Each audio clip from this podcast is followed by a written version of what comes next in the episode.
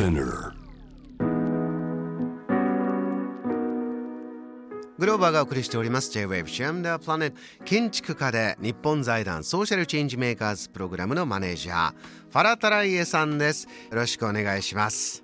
よろしくお願いします。建築家ファラさんが注目している今のニュース。建築界の最高賞。これを史上初めて黒人の建築家の方が受賞したんだ。これは大きなニュースになっていますね。はい、そうですね。特にあの初めてなので、うーん。ファラさんまずですねあのもう建築界では皆さんこれは知らない人はいないという賞プリツカー賞どういったものかちょっと分かりやすく教えていただけますか？そうですね。まあいわゆる建築的なノーベルプライズって思えばいいかもしれないんですね。建築界のノーベル賞そうです。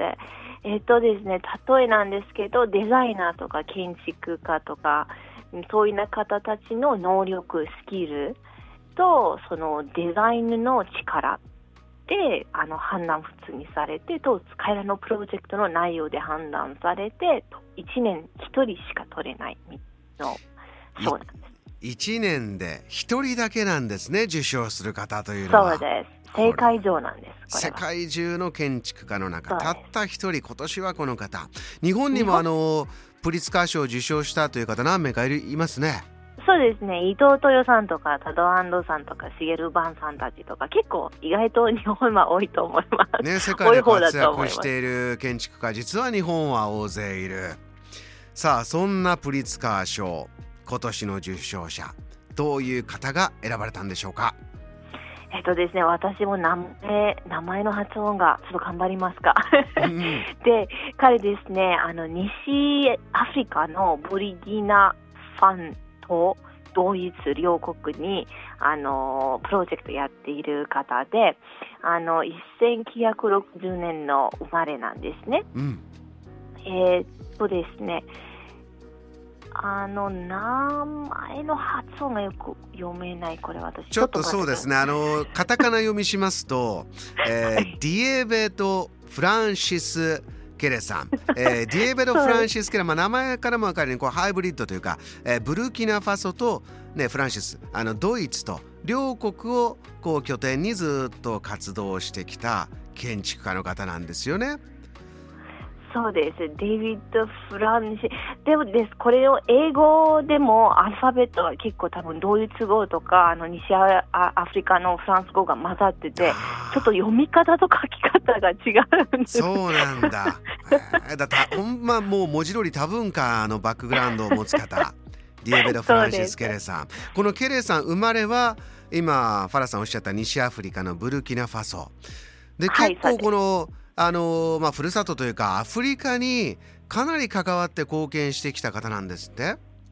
そうですね。特に彼が昔から、まあ自分の国が、あの、いろいろ経済の問題とか政治の問題とかいろいろあったので、それでドイツでいろいろなら、なら、勉強して、それで頑張って、すごい強いデザイナーさんになったら自分の国を直したい。できるだけの力、ちょっとだけの力でも直していきたいって思ってた方なので、とても美しいだと思いました。あの私もニュースを見てでいろんなこの、まあ、作品というかね彼の建てた建物を見てみると、まあ、もちろん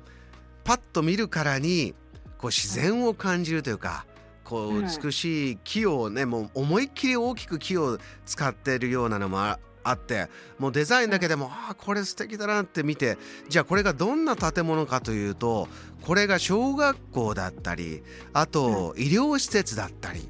そういうこうねあの社会貢献という部分でもかなり彼はこだわって活動してるみたいですね。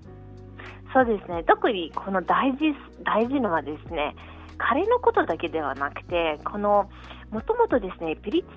賞が、ピリッツプライスが、結構ちょっとずるいとこがありまして、うんうん結構デザイナーさんどんなに上手でも、お客さん側と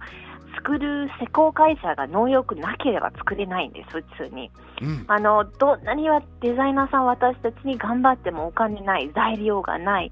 人がいないスキルがある能力て腕が上手な人がいないとかでなると作れないんです。それで大体ピリッツを取っている国たちが結構その辺が成長してる、施工が成長してる国の人たちがばっかりだったんですよね。なるほど。アイディアがあっても実際に建てるにはそうですね大きな、えー、まあ、建設の業者がいて、えー、資金があってとそうかついついそういうとこにやっぱりこのプリツカー賞っていうのはフォーカスが当たってきてたんだ。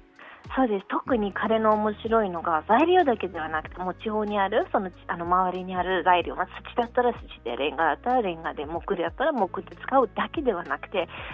結構ですねこれ田舎のところが多くて田舎に住んでる人たちに知識を与えて一緒に作りましょうっていう感じで皆さんの引っ張り出してるんですね。学校を子どもたちの両親と集めて作るっていう前提でやってる。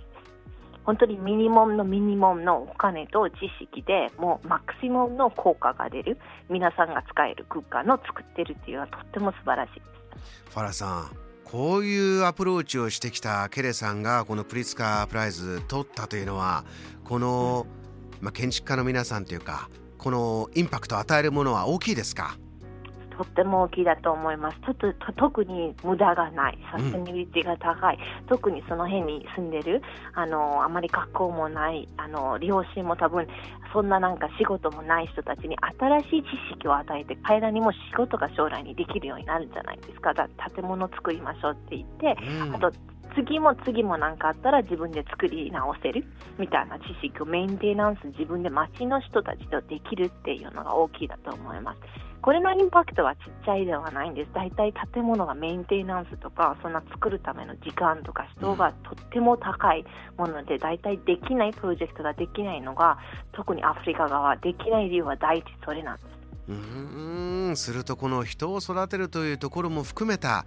この次の時代の公共事業というかね、そういうものが生まれていきそうです。ファラさんもそれこそ今おっしゃったまあサステナビリティとかあるもの、資源を有効に人を有効に使ってというのは、